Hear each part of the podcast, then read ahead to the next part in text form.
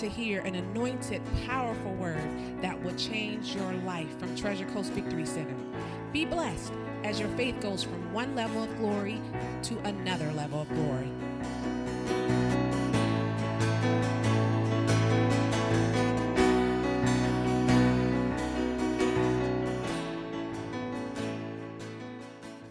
All right, get your Bibles tonight. Go to Ephesians chapter 1. Ephesians chapter 1. Father, I thank you for your word tonight. Oh, Lord, I thank you for the revelation you've given us through this not flesh and blood to help us understand that there is a spirit world that's more real than even the natural world we see. Father, continue to remove our eyes from the natural realm, get them in the spirit realm where they belong. Help us to connect with spiritual beings such as angels and your Holy Ghost and Jesus Himself. And we thank you for all the spiritual gifts you've given each and every one of us here. Father, we thank you for once again showing us more and more good stuff tonight. We give you the praise for it in Jesus' name. And everybody said, Amen. Amen. Okay, tonight we're going to talk about. Uh, something I learned a long time ago when I studied the Bible. It's actually scriptural for you to dominate the devil. Anybody who's born again in Scripture, it basically tells you that a born again believer should be dominating the devil. Now, there's two choices. You are either dominating him or he is dominating you. There's no middle ground between each one. So basically, you have to understand who you are, what your position is, and what God has called you to do and what He's made you so that you can live in victory 24 hours, seven days a week. The worst thing to do is not live in victory and blame everybody but yourself say we want to blame everybody else, this person, that person. But notice, you're the one who was born into the kingdom of God. You're the one who has the gifts of God. You're the one who has the Holy Ghost living on the inside of you. And really, it's up to you how you're going to live your own life. So basically, don't use excuses about other people. No, change yourself, continue to change, continue to grow up, continue to get revelation from the Word of God, and you'll live more and more victory no matter what anybody else does around you. Praise God. All right, Ephesians chapter 1, look at verse 17. Paul is praying a prayer here. He says that the God of our Lord Jesus Christ, the Father of glory, may give unto you the spirit of wisdom and revelation in the knowledge of Him, the eyes of your understanding being enlightened, that you may know what is the hope of His calling, and what the riches of the glory of His inheritance is in the saints, and what is the exceeding greatness of His power to usward who believe according to the working of his mighty power, which he wrought in Christ when he raised him from the dead and set him at his own right hand in heavenly places, far above all principality, power, might, dominion, and every name that is named, not only in this world, but also in that which is to come. And he has put all things under his feet and gave them to be the head over all things to the church, which is his body, the fullness of him that fills all in all if you ever come across prayers like this in, in the Bible, it'd be a good prayer for you. I mean, if it's a Holy Ghost prayer and it worked for Paul, then basically it'll work for us too. So this is one of the prayers that I pray quite a bit. Paul is praying for the church. How many of you are a part of the church? And notice what he said. First of all, he wants our eyes to be enlightened. Now, what's he talking about there? He's talking about revelation. What is revelation? Revelation is spirit things revealed to you. Not natural things, but spirit things revealed to you. When God reveals things to you and you get a revelation of them, spirit things will become just as real to you as natural things are to you. How many of you believe there's a hell? How many of you have ever been there? So, through revelation of the Word of God and through hearing the Word of God, you believe there's a heaven. You believe there's a hell. You've never been there, but these are spiritual things that brought a revelation into your life so that you understand things of the Spirit. Now, why is it important to understand things of the Spirit? Because you are one. So you are. You're a spirit. So it's important to understand spiritual things more than natural things because you're not a natural person, no matter what anybody tells you. You're a spirit being and you live in a physical body. Notice what it says here that your eyes would be enlightened, that you would know the hope of His calling. Say His calling. His calling. Notice His calling. Say His calling. And here's the thing everybody who gets born again has a call and they think they have a call and they start pursuing a call. And how many know they do have a call? But until you pursue His calling and find out what His calling is, your calling will never work because basically your calling is part of his calling. You see what I mean? If you're a pastor and you decide that you're called to be a pastor and you get to be a pastor and you don't know what his calling is, then you will do whatever you think your calling leads you to do as a pastor, and chances are you may end up doing the wrong things. Maybe you want to become rich. Maybe you want to live in a big house. Maybe you want everybody in the world to know you. Maybe you want to be famous. And if you're called to be a pastor and don't know what his calling is, which is to extend the kingdom of God into people's life, then you're going to get off track and you're still going to mess up, even though you knew your calling, it was not in his calling. So his calling is more important than your calling People pray, Lord, show me my calling, show me my calling. You should be praying, show me your calling, show me your calling. And then when you understand that, you will get your calling to do in His calling. Are you following me?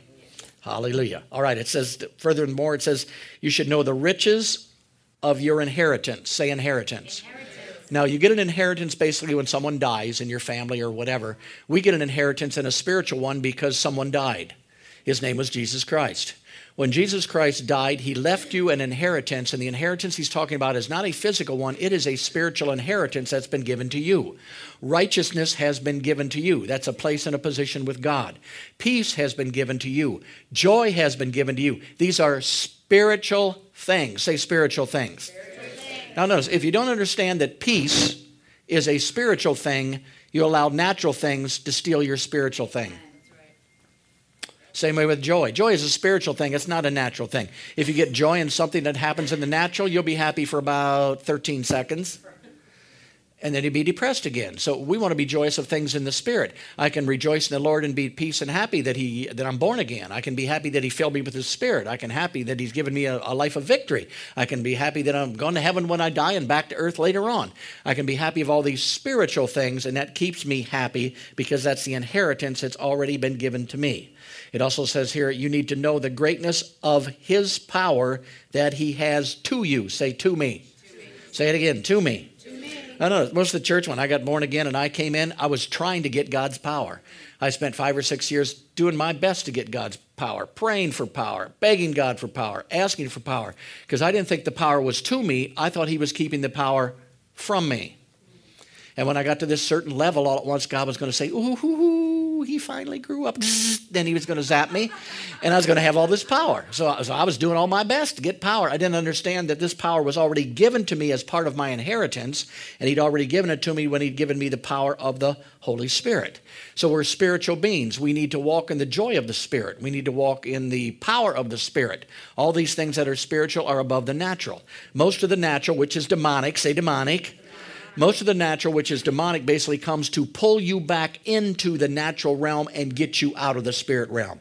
It wants you to agree with things of the natural realm. Well, when you're in agreement with the things of the natural realm, you're not in agreement with God because God is not natural. God is a spirit. The word of God is spirit. Jesus said, My words, they are spirit and they are life. So, why did he want us to know all these things? Well, look at the later verse here. Look at verse 22.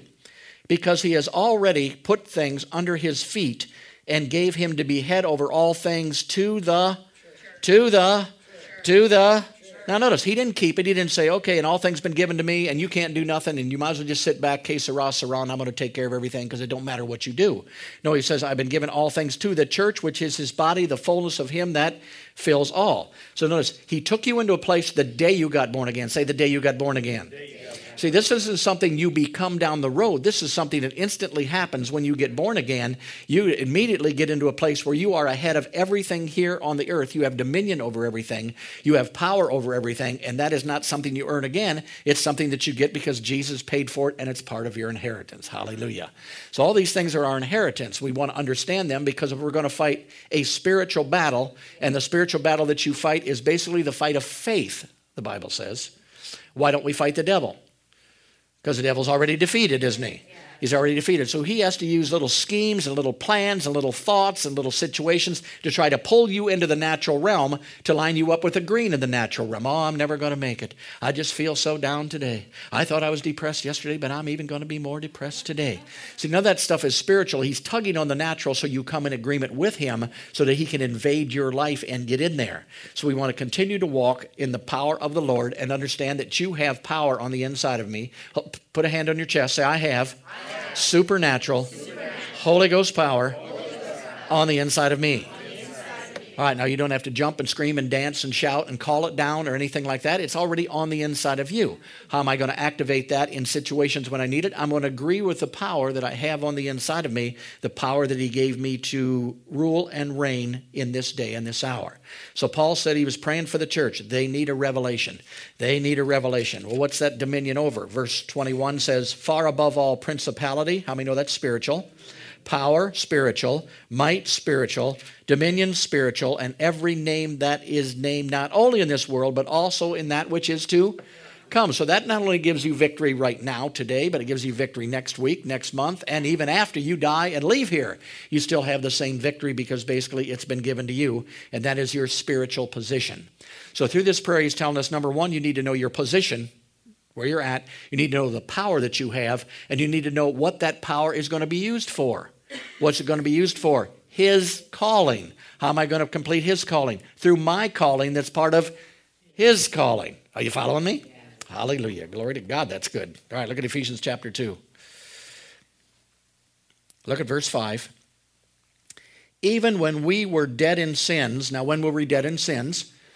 We were dead in sins before we got born again, weren't we? Before we ever received Jesus Christ and Lord and Savior, you were dead in sins, not because you sinned, but because Adam sinned. And basically, you were born of Adam at that time when you came into the earth. So when we were dead in sins, He has made us alive together with Christ. How? By grace are you saved. Say, by grace.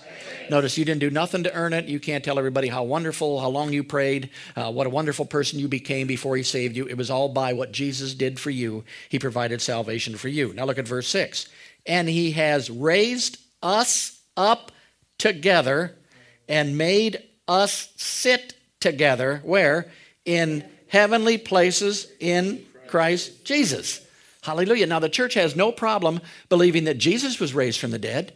Come on, we get our favorite bonnet and our favorite outfit, and Resurrection Sunday comes along, and we're yelling, He's alive, He's alive, Jesus is alive, He's alive, He's alive. But very few in the church realize that when He was raised into those heavenly places, you were also raised into those heavenly places. And if you don't understand that, you're going to wonder why, if He's raised in heavenly places with all power and authority, why ain't He doing nothing in my situations and my circumstances? If He's got all that power and authority, what's He doing with it? Because you don't understand he gave you that authority and power so that you could rule and you could reign. He never wanted to rule on the earth. He never wanted to have to come down here in this mess. He basically had people who were supposed to come in in his image and likeness and rule and reign here on the earth till Adam messed that up. So what did we do? Jesus came and we had take two. Say take two. Take so take two is us. We are take two. We get born again. What are we here for? We are here to have dominion here in the earth realm. We are here to dominate. We are here to have God's attributes and God's way of doing things here in the earth realm. So basically, that's what we're doing here. And in order to do that, how many know sometimes it takes power? It takes authority to do those things when, when attacks come and when different things come against your life. The Bible tells you that sin shall not have dominion over you. But most of the church believes that sin does have dominion over them. And whenever they sin, that's just the way we are. That's just the way God made us. No, that's not the way He made man originally. That's the way man ended up once he sinned and he fell short of the glory of God. So basically, the church needs to teach people that you've been raised and seated. I don't care what you feel like tonight. I don't care what you look like tonight. You've been raised and seated in heavenly places, far above all principality, power, might, and dominion. So God is not going to basically, He can't help you if you're not going to use the power you got, and He can't help you if you don't know you got the power. And how many of you, if you don't know you ain't got the power, if you don't think you have it, then you're certainly not going to use it unless you think you got it. So basically, the Word of God has to go forth, truth has to come, and all at once revelation will come into your life that, hey, man, all these situations and circumstances that have been coming into my life, I've had authority and power over every single one, and I could have ran them right out of my life if I wanted to.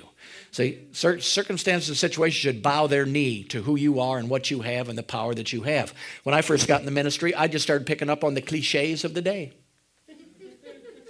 You know, pastors, what do they do? Oh, they can barely make it. Oh my God, they struggle through. Uh, they're dealing with 200 weirdos that they're trying to train and move up. And oh my gosh, half of them quit the ministry in two years and they get all stressed out and da da da da da da. And you know, if that's what you're told by other pastors who've been in the ministry for 20 years, you think they know something. But all they've known was 20 years of misery, I found out. So I went to the Bible to see what that said. And it nowhere in there told me that I had to be a pastor who was depressed. Come on, down and out, a loser broke, begging God for money. It's not in there anyway. It told me I'd been raised and seated in heavenly places far above all principality, power, might, and dominion, praise God. So, scripturally, God expects us to dominate the devil in our life. And there's no gray area. You're either dominating in your life or you're not dominating in your life. You are either a victim or you're a victor. You are either the head or the tail.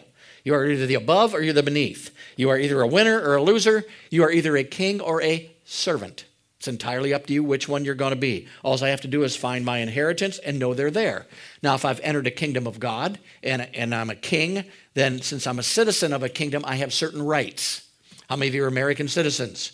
How many know oh, you have some rights that legally belong to you? You don't have to go to the government and kneel down and plead with them to give you your rights for a driver's license or any of that stuff. You have legal rights that belong to you because you are a member of a government or a citizen of a government.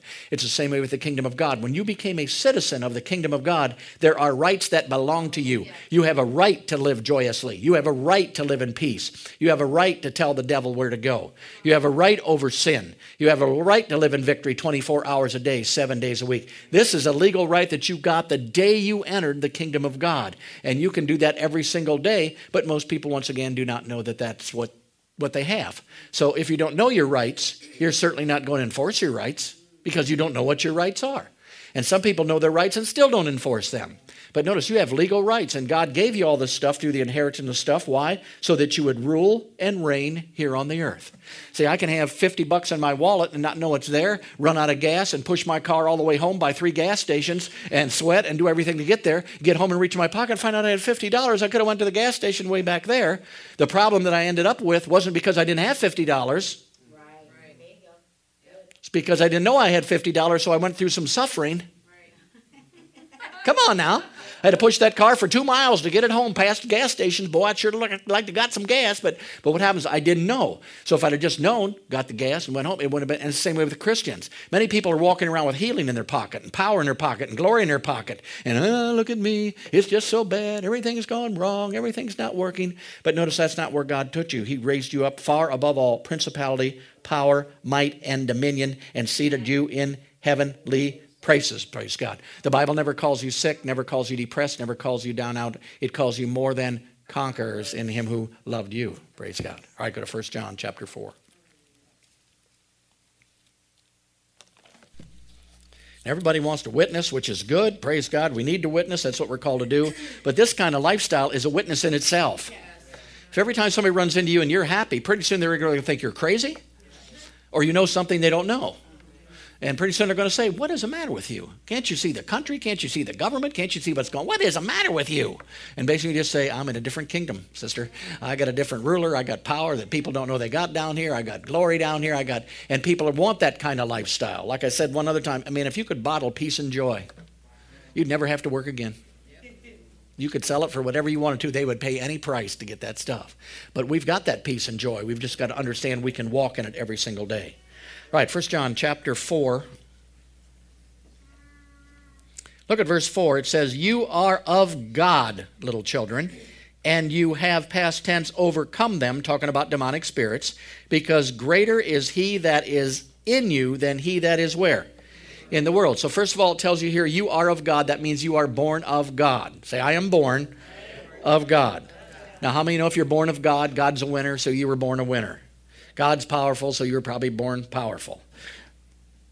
You're a winner and an overcomer. Why are you a winner and overcomer? Notice it says, Because greater is he that is in heaven, greater is he that might show up when you pray, greater is he that's coming back soon. No, greater is he that is in you, has come to live on the inside of you. So the Bible tells us that when Jesus went to the cross, and basically he died on the cross went to hell, defeated the devil, he got back all authority. We learned that last week. He has all authority, but most of the church, once again, believes he got that authority and took it back to heaven with him. But he didn't do that. He gave it to the people who we are. He raised and seated us in heavenly places, far above all principality, power, might, and dominion.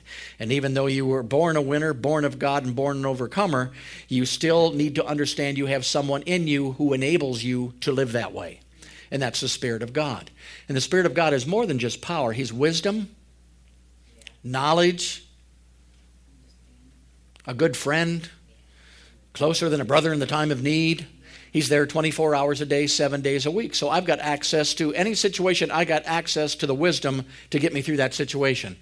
I don't have to pray for it, I don't have to beg for it because it's in me. How many think when he came in, he might have brought God's wisdom with him? Come on, he brought God's power with him. He brought God's knowledge with him. And all that's on the inside of you today. So you're not begging God to get something, you've already got it and you're agreement with it. So you face a situation, you don't face it with the devil getting you to worry or getting you to fear. Why? Because you know that you have the knowledge and wisdom on the inside of you. And if I just stay in connection and peace and joy, I'll be able to hear God's voice. How many you know have you ever been real stressed out and tried to hear God's voice? Won't work, will it? You'll hear a bunch of voices You hear all sorts of things, boy. When you're stressed out and you're worried, boy, you'll be hearing it from every side.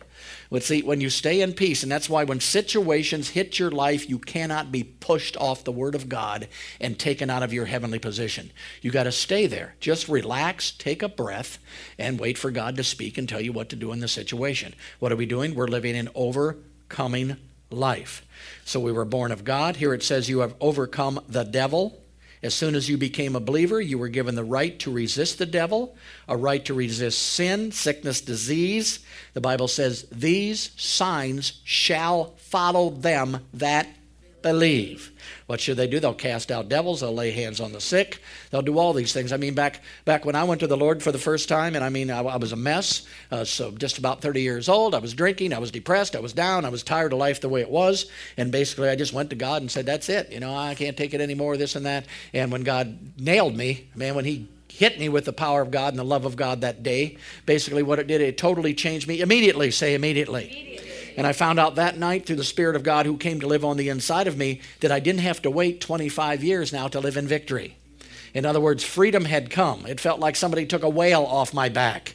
Everything was, the grass was greener than I'd ever seen it before. The sky was bluer than blue. What happened? There'd been a change in my life, and the blindness had left me. And at that very time, the Spirit of God spoke to me and said, You are a victor. You are a conqueror. You can do these things. So when the temptation came back for me to drink after being touched by God and delivered, I knew that I knew that I knew that I had authority over that in my life. See, we've got dominion, but we're being dominated by the things we should be ruling over. Right. And that makes you feel bad. Because deep on the inside of you, you know you should be ruling over these things, but you're not. Drugs, alcohol, sex, all these things we're in bondage to, not understanding that you've been given authority over all those things and you don't have to put up. Now, before you got born again, you probably didn't have any authority. You probably had some coke, had a drink, and had sex all in one night, praise God, back then. But once you got born again, come on now, once you got born again,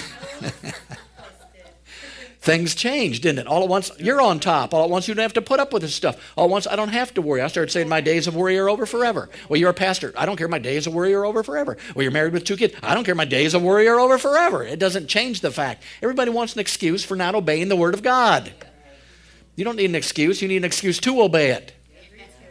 And when you look at your life, you're going to find out that you need this stuff. So I found out, man, immediately, I, I, went for God. You know, I didn't want anything else. I didn't care about nothing else. I went for God, and that's all I went for. Remember the madman of Gadara? I mean, there was a mixed up dude, wasn't it? He's running around the tombs naked. Come on, cutting himself with stones. Guy's a lunatic. And all at once, Jesus comes and delivers him. And what does he say? I want to go with you and preach the gospel. He didn't do that 10 years later, he did it in the same story. So apparently something happened to him on the inside, basically, that changed him from where he was, naked, running around, scratching himself, into something where he was all at once pursuing God. So it doesn't take a lifetime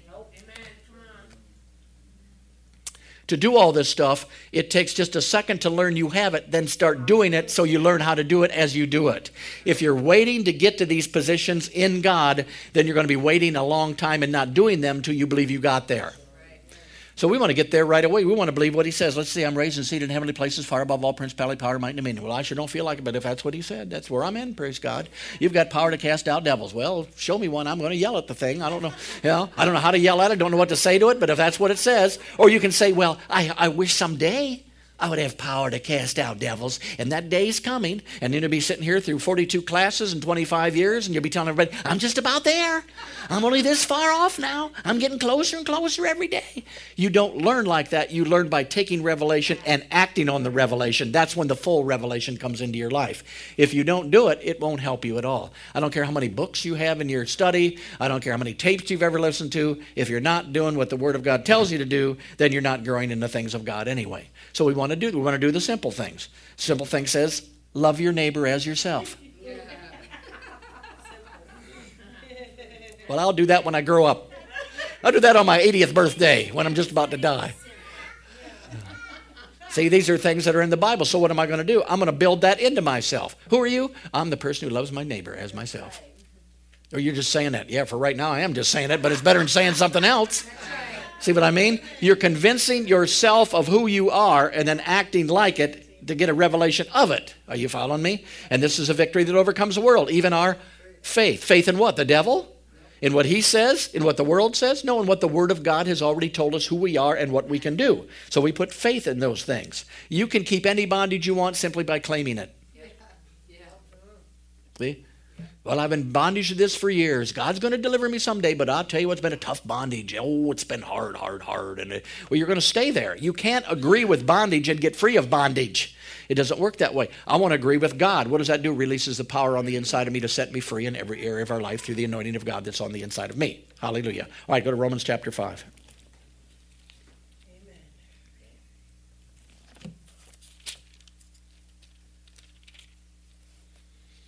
I mean, I went for years on fire for God. Nobody ever told me this stuff. And I tell you what, if, if you're if you're born again, you're excited for God and everything you do for God, you know, reading the Bible and praying all the time, and you're still getting beat up all the time, you wonder, you know, yeah, I wasn't getting beat up this bad when I was in the world, for God's sakes. Now I'm a Christian, I'm getting slapped all over the place, and things aren't going well, and everybody told me to be a better life. Well, it is a better life, but it's not until you learn the wisdom and knowledge of how to operate in the kingdom of God in order to do it. All right, Romans chapter 5. Look at verse 17. For if by one man's offense death reigned by one. Now, how many know that's talking about Adam? Through his offense, death, spiritual and physical, reigned. Much more they which receive the abundance of grace and the gift of righteousness shall reign in life by one Jesus Christ. So here it's telling you again that you as a person, once you receive through grace and get born again through Jesus Christ, you become what we're talking about in the Sunday sessions righteous. Say righteous. righteous what does that do? It not only cleanses you of sin, but puts you in a right relationship with the government, with God, and with the devil. And as soon as you become righteous, then you will have someone come live on the inside of you by the Spirit of God. That's why righteousness is so important. Without righteousness, you can't have the Spirit of God on the inside of you. But since Jesus came and enabled us to become righteous, now the Spirit of God moves in on the inside of us. And here it says basically, this is right now. You can reign in life. How many know you won't have to reign in heaven?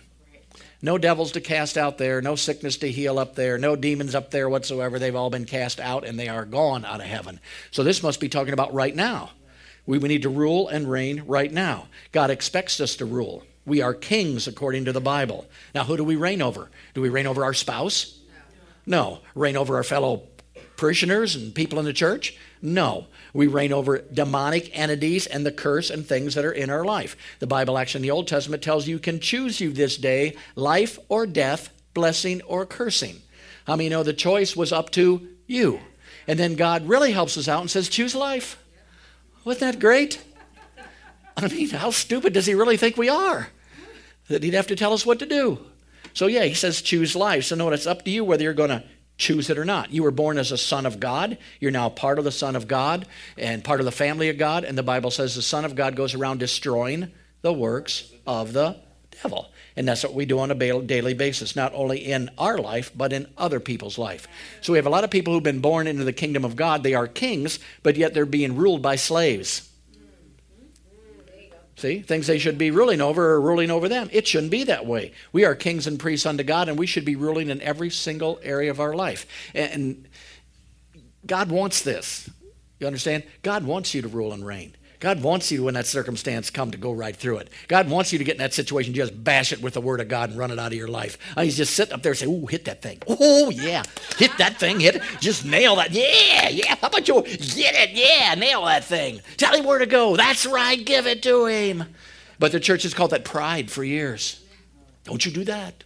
Only the pastor can do that kind of stuff. Well, that's not true. The pastor is here to teach you how to do it, or else I don't know what his calling is, for goodness sakes. So, what are we doing? We're growing up in the things of God. We're starting to rule and reign. We're not going to put up with demonic power anymore. We are going to rule in every area of our life. All right, go to Ephesians chapter 6.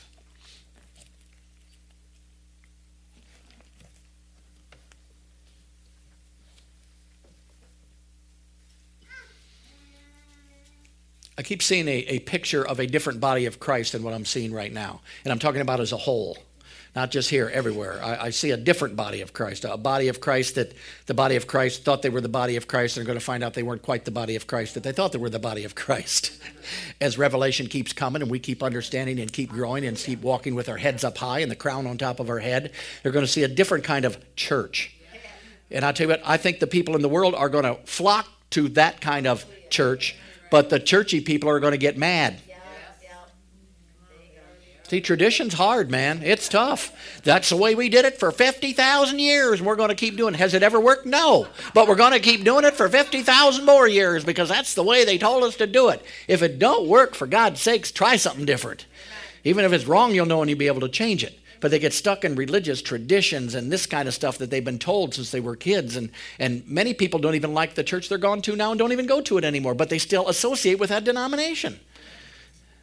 Unbelievable to me, praise God. Hallelujah. All right, Ephesians chapter 6. Look at verse 10. Finally, my brethren, be strong in the Lord and in the power of his might. Put on the whole armor of God that you may be able to stand against the wiles of the devil. For we wrestle not against flesh and blood, but against principalities, against powers, against rulers of the darkness of this world, and against spiritual wickedness in high places. Wherefore, take unto you the whole armor of God, that you may be able to withstand in the evil day, and having done all to stand, stand. So, first of all, it tells you here what we've been talking about now for 11 weeks. We're not fighting flesh and blood. Say, I'm not fighting flesh and blood. Say, my kids are not my problem. My spouse is not my problem. My pastor is certainly not my problem. And notice God is not your problem. He's not your problem. So, principalities, powers, rulers of darkness. Notice, rulers of what? Darkness. Now, you've been rescued out of the kingdom of. Darkness. So, they're not ruling over you anymore, are they? They're not doing that anymore.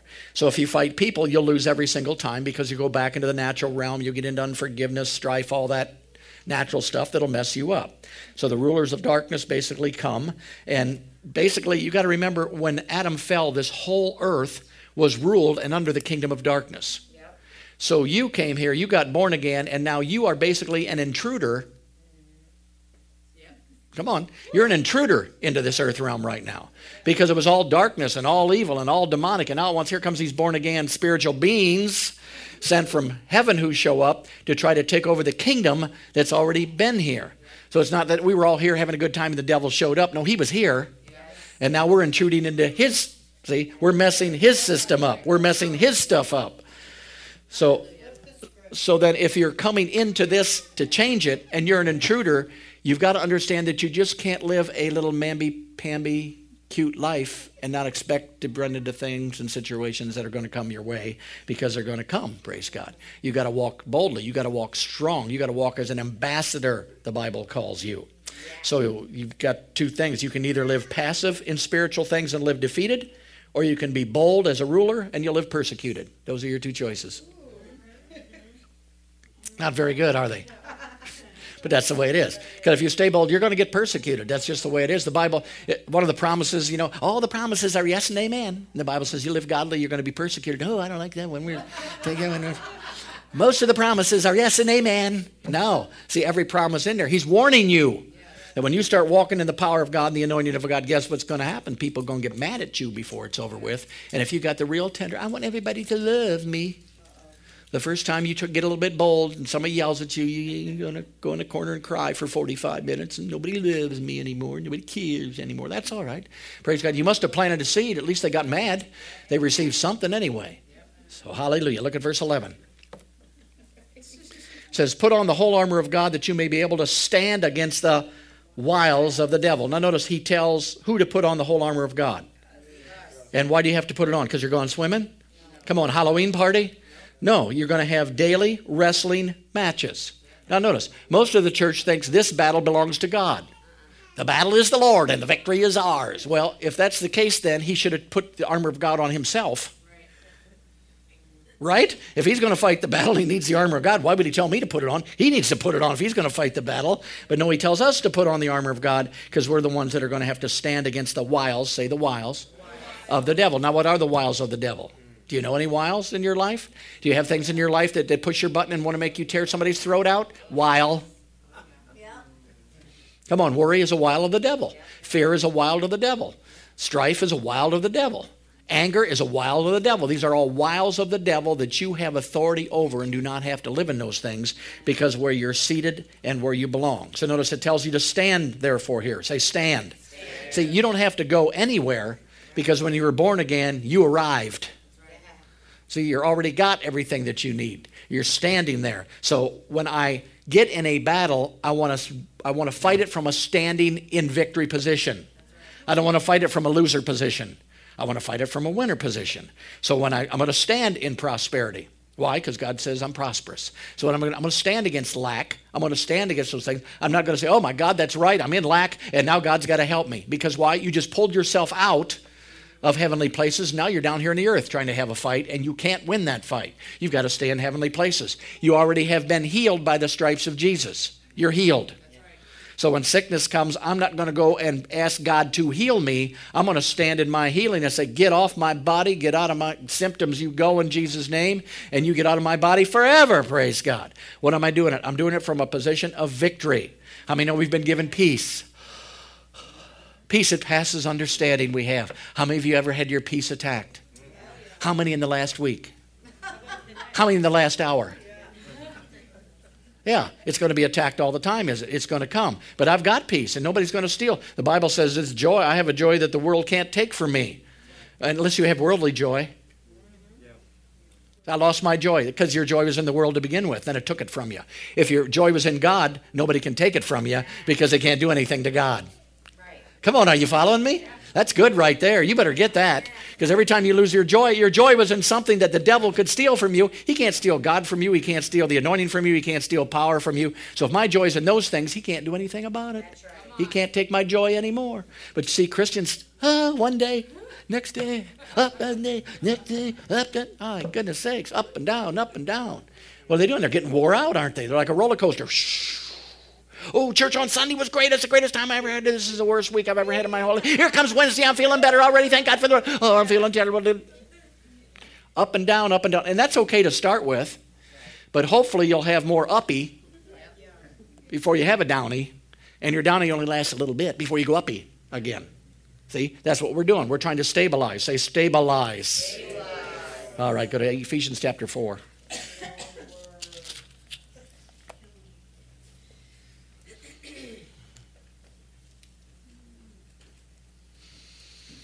All right, Ephesians chapter 4, look at verse 27. It says, Neither give place to who? The devil. The Kenneth Wuest translation says, Stop giving the devil an opportunity. Stop giving the devil an opportunity. Now, is this a suggestion, or is it just a good idea, or is this a command? It's a command. Now, notice who's responsible for not giving the devil a place in your life? It's us. Now, he wouldn't tell us to do something that we couldn't do and then laugh at us because we can't do it. He's telling us things that we can do. So I can shut the devil out of my life if he commands me to do that. Now, where's the devil trying to get in my life most of the time? That's right, right up here. Right up here. And if he gets in here, the next spot he's going to get in is where? Right down here. Right in your mouth. The Bible says, Why do you take the thought sane? How do I take a thought? I speak it. So that means if I can stop the thought that comes in before it gets to my mouth, it'll be unborn in the earth realm. But once I speak it, once I release it, it's born into this earth realm, and then you may have to fight to get the thing back out of the earth realm. So he's going to come with thoughts, isn't he? He's going to tell you you can't do this, and you can't do that, and you don't have any joy, and I'm stealing your peace, and I'm doing this, and it's feeling sad, and not feeling good, and blah, blah, blah. So what I want to do, I don't want to give the devil place in my life. That's why the Bible says we need to cast down every thought and every imagination that exalts itself against the word knowledge of the word of God. So when these thoughts come, the best thing I want to do is get rid of them as quickly as possible, don't I? And I just can't sort of block them. I can't not think. Ever try to do that? Try to not think? It doesn't work. So I'm going to have to answer it like Jesus did and say, It is written. It is written. So something comes and says, Oh, it ain't going to go good today. Praise God, you ain't taking my peace. I got the peace that passes all understanding. And I got the anointing power and I got the wisdom of God. I ain't got no problem. Why? Because knowledge. And I'll tell you what, the more knowledge and wisdom you get, the easier this kingdom walk is. It's like anything else, even in the natural realm. When, when I used to play golf a lot, I played golf all the time, but I played golf enough to where if I got in a sand trap, I knew enough to get out of it and still get close to the pin. But I played with other people who did not have the knowledge so when they got in the sand trap, they'd be swinging in the sand, it'd fly, the ball wouldn't move. They'd be swinging in the sand, it'd fly, the ball wouldn't move. And it didn't make me any better than them. I just knew how. Right, right. See? It's not because I had better clubs, not because God shined his light on me. See? It's just because God likes you. No, it's not. It's because I've got wisdom and knowledge in that situation of what to do. Come on now. See, of what I do. Yeah, God likes you more. That's another one. He loves you, don't love me. You must go to church more than me. Now you're trying to earn something you can't get anyway. Come on now. It's that way in every area of your life. It's wisdom and knowledge that allows you to know things. Well, we want to get revelation of spiritual wisdom and knowledge so we know how to rule and reign in situations, especially when the enemy comes in. If you know how to handle the situation, it's pretty much over. You know, when offense tries to get on you, you know that you never get offended. It, it's, they can't go nowhere with it. Can't do nothing. They bash your feelings, bash your emotions. You say, I'm sorry. I don't care how bad I feel. Don't make any difference because I don't get offended. Praise God. That's just the way it is. What have I done? I've shut him out. I've blocked him off. So what do you do? He'll try to find another avenue. How many know there's a lot of avenues? Hallelujah. All right, go to 1 Peter chapter 5.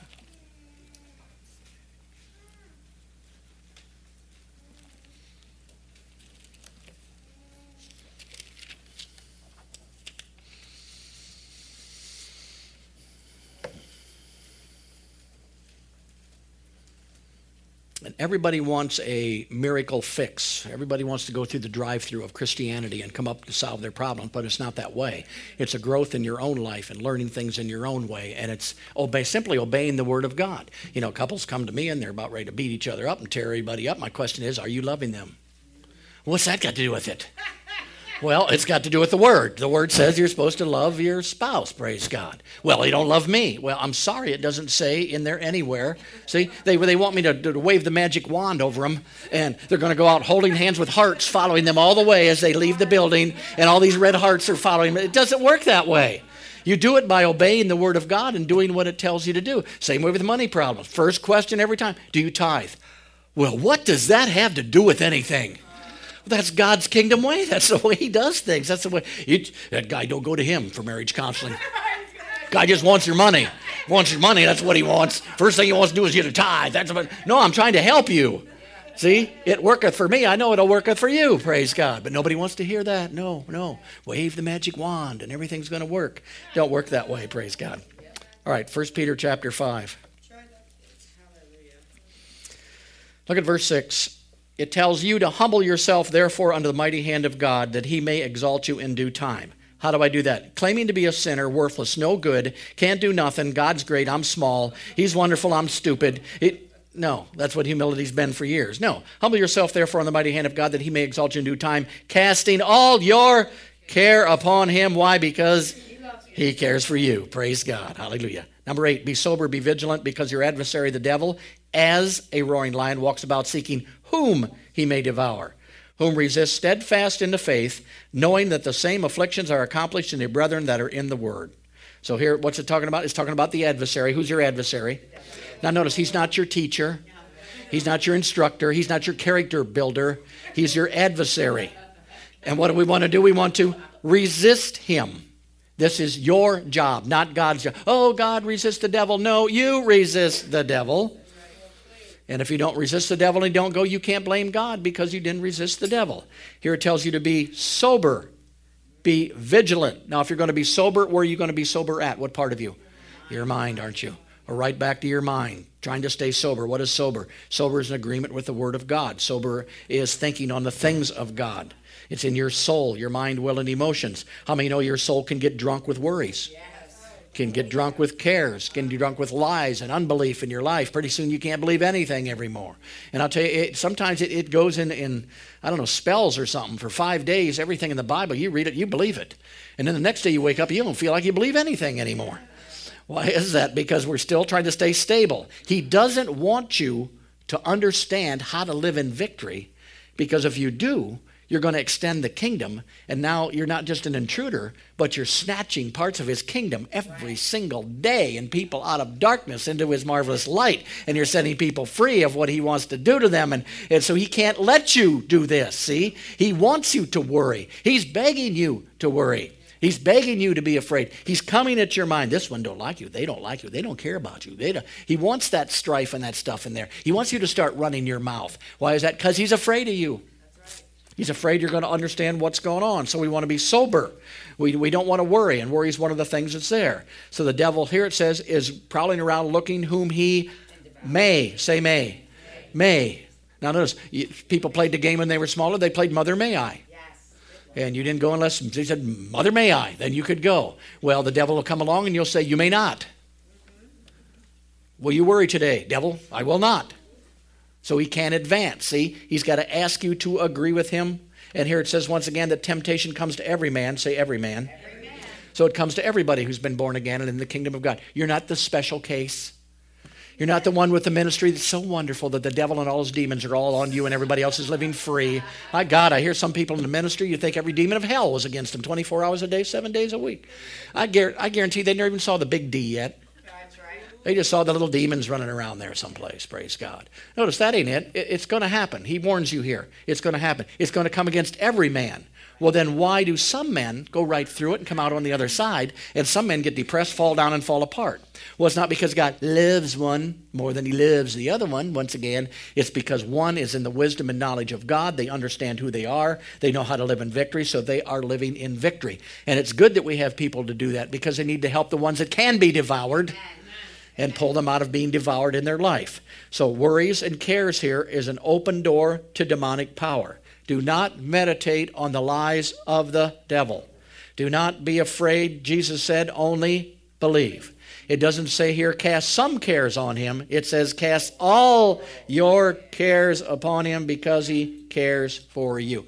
I think the Bible says that you have been made a king and a priest. You know, there's not a whole lot of kings worrying out there right now. I mean, if something comes after him, he just has your head cut off. Come on, he's in the palace. Ain't nobody going to come get him. You got a whole army that just chop their right head. He ain't afraid of anything. He wants your money, he just come and take it. He's not worried about anything. So, as kings and priests, when we get to that place about not worrying, I think that's the place you get to when the, all these things start to be added to you when you start. I think it's your worry that stops these things that God wants to get into your life because you're not trusting God or you wouldn't be worrying to begin with. Worry, I tell you, is the most worthless thing you can do. So notice what he wants to do. He's seeking whom he may devour. Say devour. devour. Now, what do you devour with? Your mouth. your mouth. You devour with your mouth. So the devil is a spirit. He cannot bite you. So how's he going to devour? He's going to devour you with words, thoughts, and words. Go to Galatians chapter 5.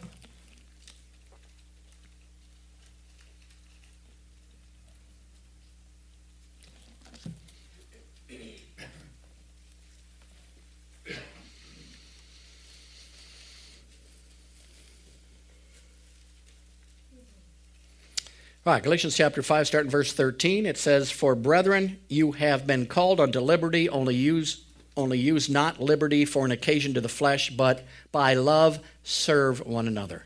For all the law is fulfilled in one word, even in this, thou shalt love thy neighbor as thyself. But if you bite and devour one another, take heed that you be not consumed one of another. Now, notice, here he's, he's not talking about the devil, is he? He's talking about people.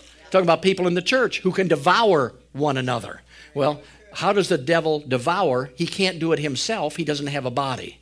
So he has to put thoughts in someone's mind. He has to put dumb thoughts in their mind, get them to a place to where they start speaking words of devour towards other people, and we end up devouring each other. He just can't devour you. He needs a physical body to operate. So he goes after people. He goes, where, where do church splits come from? The devil got in and he's doing some devouring before. Somebody believed it. Somebody got mad, got their little camp. They got their little camp. Pretty soon, camp, camp, camp. First, you had the first church of God. Then you had the second church of God. Then the third church of God. Then the fourth church of God. Then the church of God who can't stand the other four churches of God. and what is it? It's church splits. Where do they come from? From devouring with this thing right here.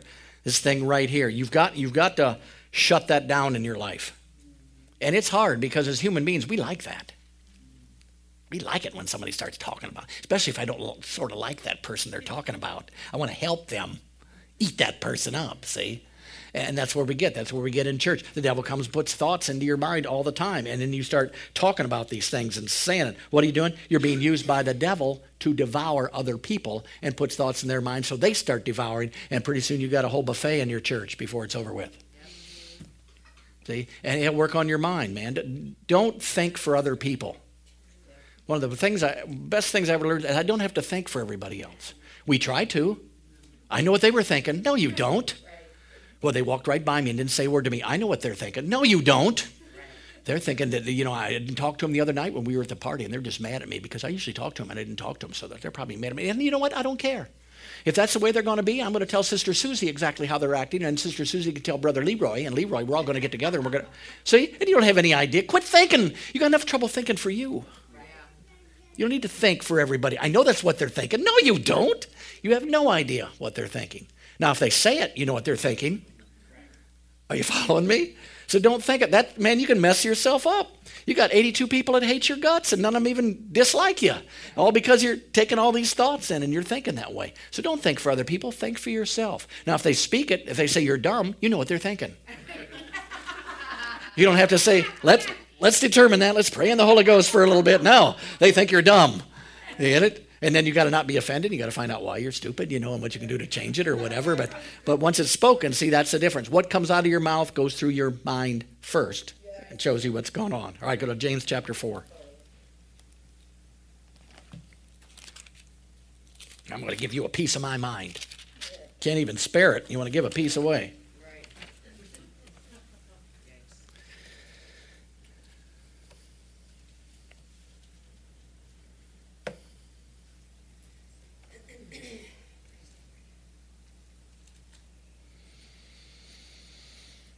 All right, James chapter 4, look at verse 7.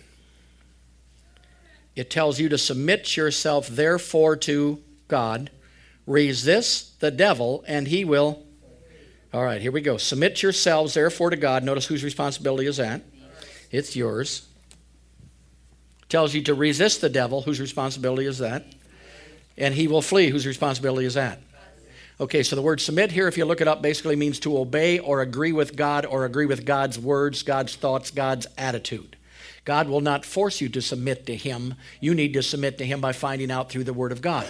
The Bible says, Be not conformed to this world, be transformed by the renewing of your mind, that you may prove the perfect will of God. How am I going to prove the perfect will of God unless I know the perfect will of God, and I learn the perfect will of God, which is God's Word. His will is His Word. So by studying His, his Word, I know His will. Now I'm going to prove His will. So when something comes into my life, the first thing I'm going to do is submit to God. Say, submit to God. Submit to God. So that means when a symptom hits my body and my mind is shouting, You're sick, the first thing I don't want to say is, I'm sick as a dog.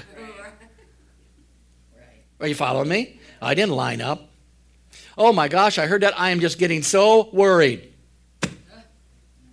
You're already backtracking. You're already backpedaling. You're, you're not submitting to God. You want to agree with God. So, my best thing is, my God has said. So, a symptom hits my body. I say, My God has said that I'm healed by the stripes of Jesus. That means that I don't even tell the devil that I thought I thought it up, but I already know what God said. So, I'm bringing God into it. So basically, I'm going to tell him what's going on. Resist means to oppose, to stand against, to not allow to enter. And the devil will flee. This word means run in stark terror away from.